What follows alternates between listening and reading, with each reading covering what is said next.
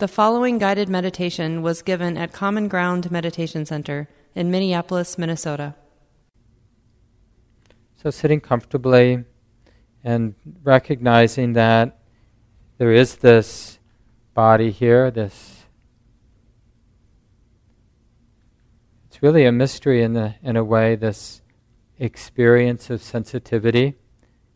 Normally, we say the mind is sensitive or the heart is sensitive, but now we can not just leave that as a thought, but actually realize in a more immediate sense that there is a sensitivity. Right now, the heart, what we call the heart, is exposed to whatever arises and is felt. Whatever arises and ex- is experienced and there's really no stopping this sensitivity. We can be in moments for moments forgetful that the heart, that the mind is sensitive or exposed or vulnerable. But whether we are aware of the sensitivity or we're distracted, unaware, still the heart remains sensitive, exposed all life long, this heart is feeling. So, in a direct way, we're just more honestly acknowledging that this heart, the sensitive heart, is feeling right now what it's feeling. And whether that feeling is a kind of numbness or a kind of hardness or a kind of warmth kind of energetic feeling, whatever it might be, pleasant or unpleasant. We just acknowledge that this is how it feels. This is the sensitivity.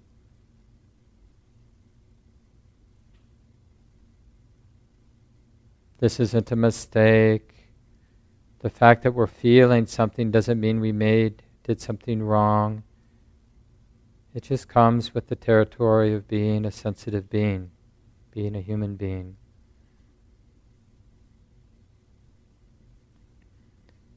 And the more we sustain this honest reflection about the sensitive heart, the more that it becomes clear to us this first noble truth that the Buddha talks about that there is something fundamentally uneasy anxious, unfinished, unsettled about the heart.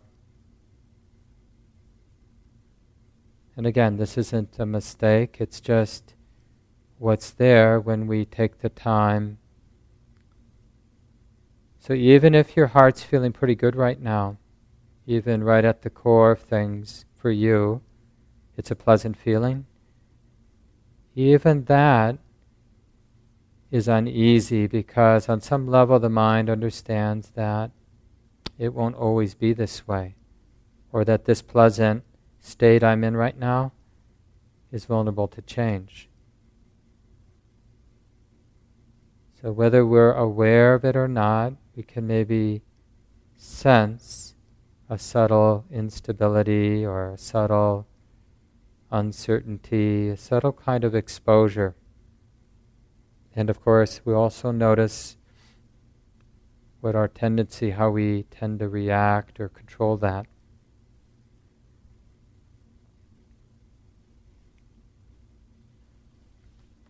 I care about this sensitive heart.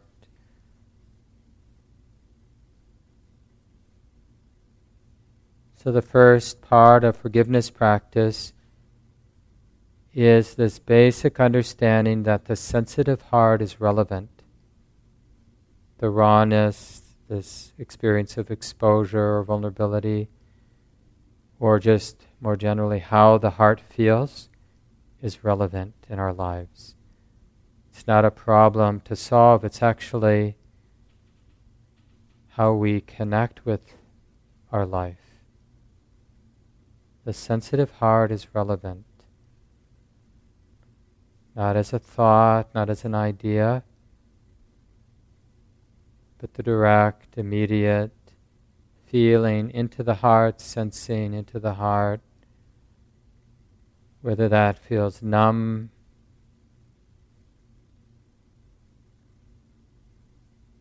or nothing is there, hot or cool, it's relevant. And the more we have that basic respect for the sensitivity of the heart, we just start to get more familiar with the territory, maybe even now for you. Sort of the sense mapping out the wounds, the old wounds, the places of pain, the juicy places, places where there's energy. So, this is the terrain that includes both the body and our thought and memory.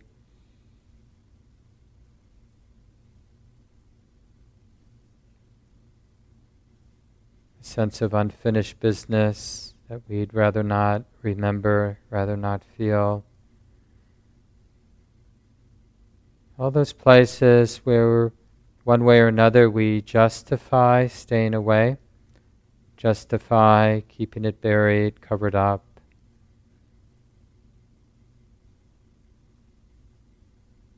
When we'll be talking a little later this morning about places of shame and unworthiness. All those lawsuits that remain unresolved between us and other people, even lawsuits we have against the world itself. It's not the world I signed up for, not the world I want. Places of self righteousness, hate and rage, places of feeling a victim, feeling defeated, feeling oppressed.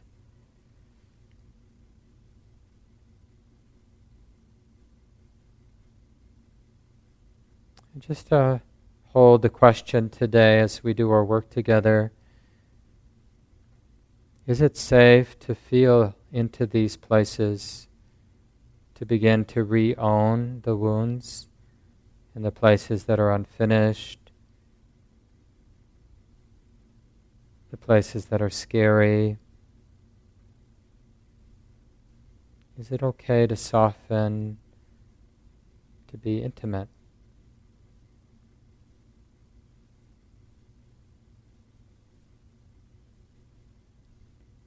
Perhaps all human beings are wounded each in their own way, having navigated their lives, the twists and turns, the joys and sorrows.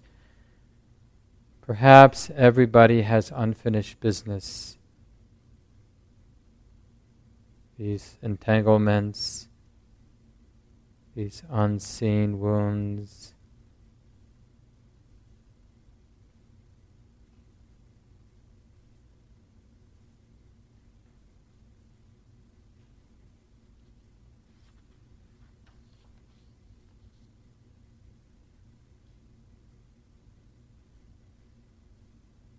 And we begin to open with the first insight in this work, which is that it is possible to be interested. Whether it, initially it's just circling around those places that are unresolved, or touch and go, but that there is this other path other than avoidance and distraction and repression which is to be interested in the unfinished business.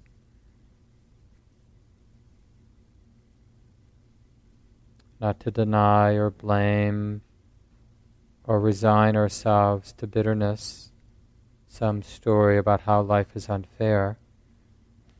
We can actually be curious.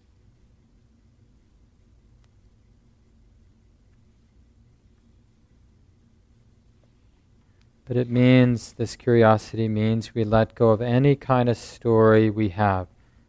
Like the story, I'm going to gain victory over these places of pain, maybe through revenge, and then we'll be even.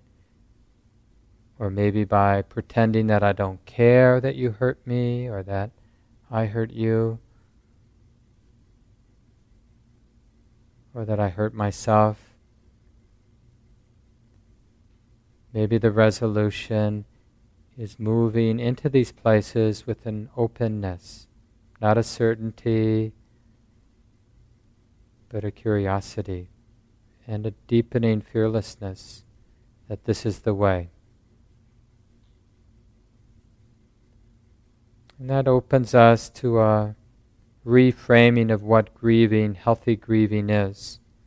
Not something to be avoided,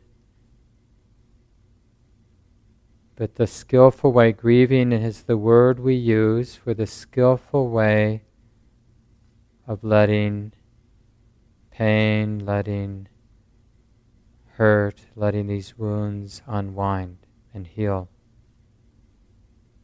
Grieving is the word we use when we let whatever needs to move, move. Whatever needs to be felt, be felt. Whatever needs to be understood, we allow it to be understood.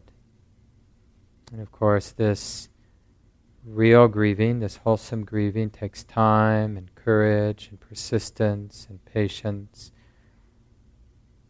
But maybe all of us to some degree have learned that this hard way, in a sense, is the easy way, or there's no avoiding it.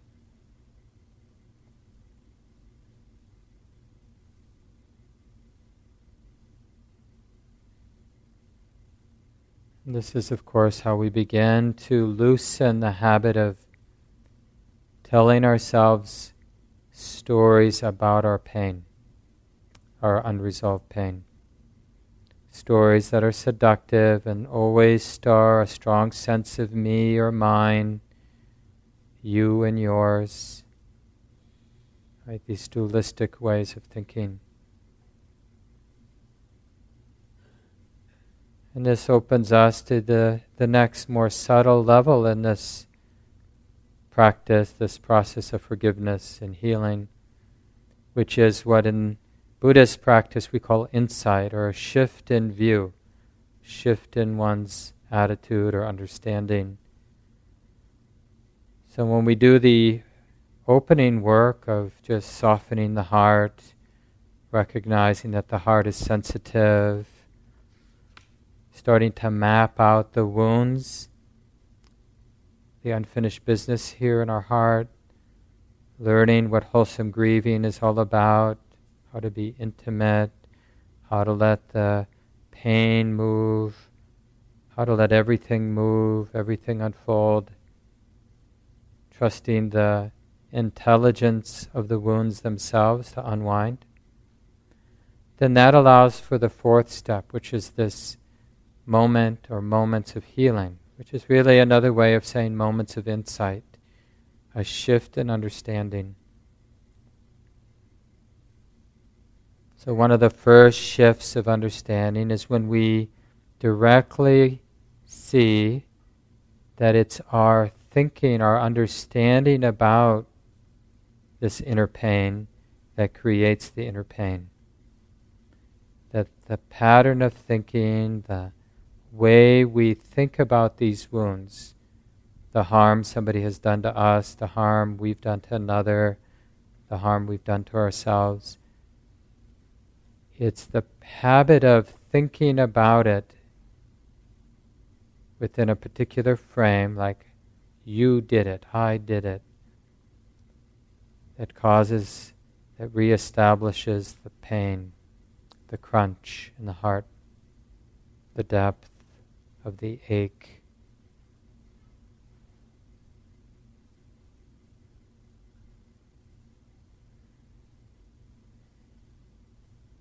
One of our teachers here, who since passed away, one of our original board members, Craig Volmer, used to teach a forgiveness workshop for many years here at the center, and he would ask a question in a reflection like this whose energy is causing the pain right now.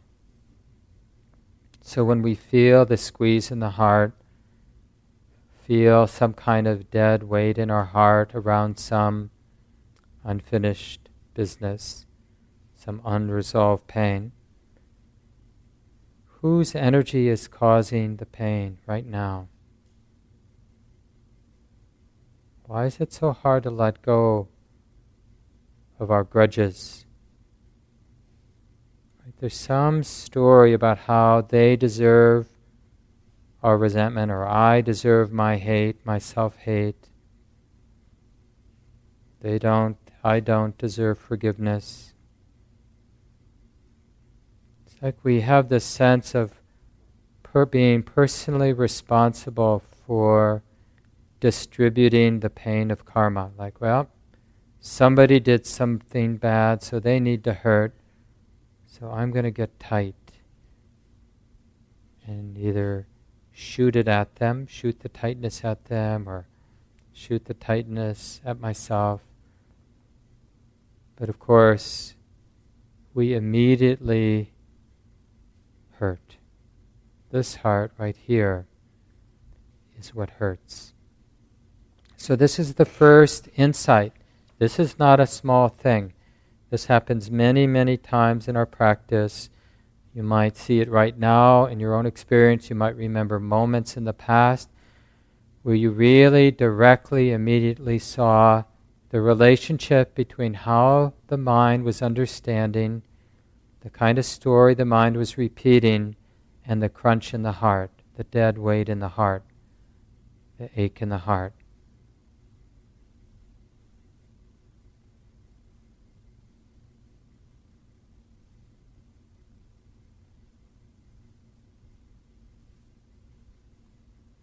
And we begin to correlate that whenever there's ill will in, in our heart toward ourselves, toward another, toward the whole world, whenever there's ill will, the heart hurts. When there's not ill will, the heart experiences the freedom of non aversion, of no ill will, no hate, no resentment.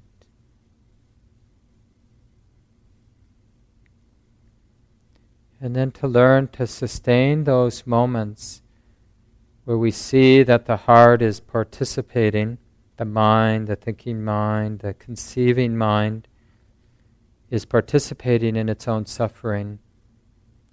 Then to sustain the letting, the natural letting go that happens, we, the next insight is really sensing the difference between forgiving which is a moment of letting go of ill will. So we're learning that that moment of letting go of ill will, dropping ill will, seeing the unnecessariness of ill will, is different than trusting somebody to be skillful or trusting ourselves to be skillful or trusting the world to be fair. So it's not the same thing. Dropping ill will doesn't mean we have a sentimental or superficial,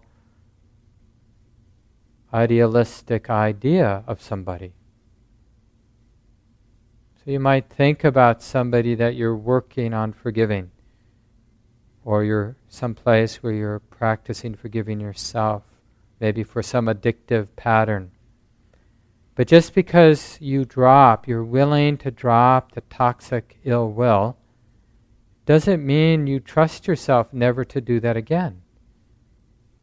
Because whether we do something or whether somebody else does something unskillful again, that has everything to do with the momentum of habit energy, not whether we're learning that it's wise to drop ill will, to forgive.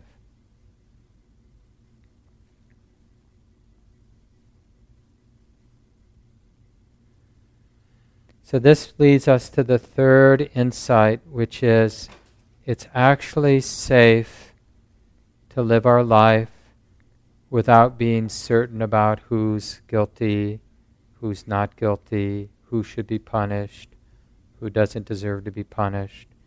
Any kind of fixed views around all the lawsuits in our mind, in our heart, all the un untended wounds that we feel, that actually we can be have a really wholesome healing relationship to these wounds without needing a fixed story, a fixed view about them.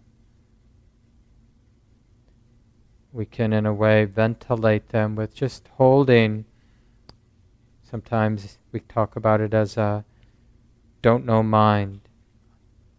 But it isn't a feeble or a weak way just because we're not falling into the habit of needing certainty about what happened or who's to blame. We're much more interested in the reality that my heart feels like this now. This is how it feels in the body and the mind. So, these are just three ways to talk about the insights that come in practice. The insight that our mind is participating is the primary cause for the crunch, the weight, the dead weight, the unresolved pain in our hearts, how our mind is thinking about it, the story the mind is repeating about it, how our mind is framing it. And that when we realize that whatever ill will the mind is repeating, that pattern of ill will, of hate, hating others, hating ourselves, it can be dropped. And what allows us to sustain the dropping, the non aversion, is understanding that abandoning ill will does not mean abandoning intelligence about how to navigate our lives, about trusting, about how we take care of ourselves, keep ourselves safe, right? whether safe from our own addictive patterns or safe from other people who are being unskillful, who are abusing us or harming us in some way, we can abandon ill will because it isn't helping and take care of ourselves.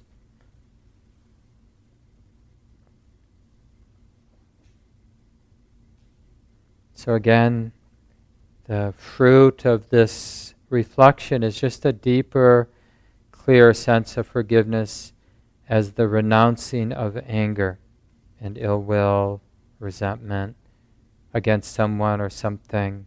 That's it. It's just a willingness to abandon, to let go of ill will, because it isn't helping, it's hurting.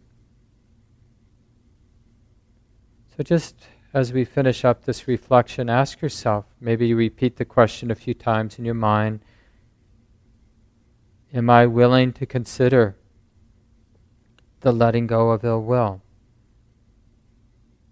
Or am I willing to consider the letting go, the falling away of resentment?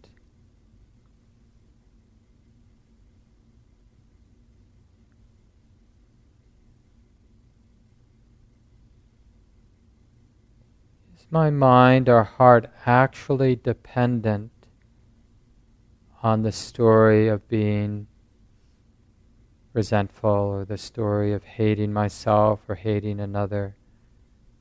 Do I need the identification to that story?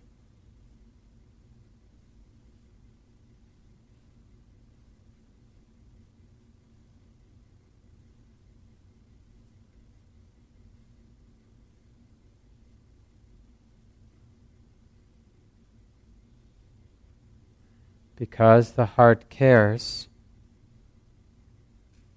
because the heart cares, it offers mercy. We don't hear that word very much. Right? We, we offer ourselves this tender hearted mercy. That's why there's a letting go of ill will and resentment, because the heart cares about this heart right here.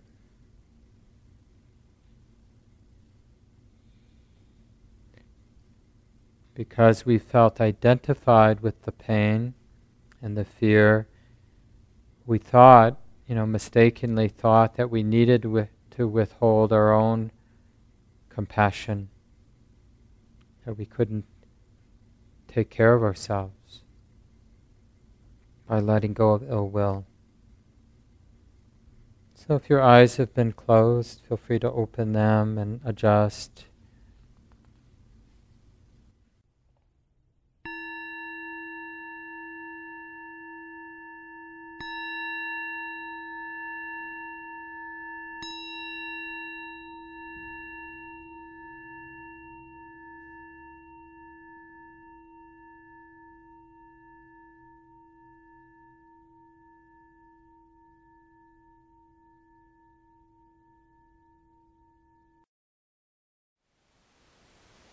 Thank you for listening. To learn how you can support the teachers and Dharma Seed, please visit dharmaseed.org slash donate.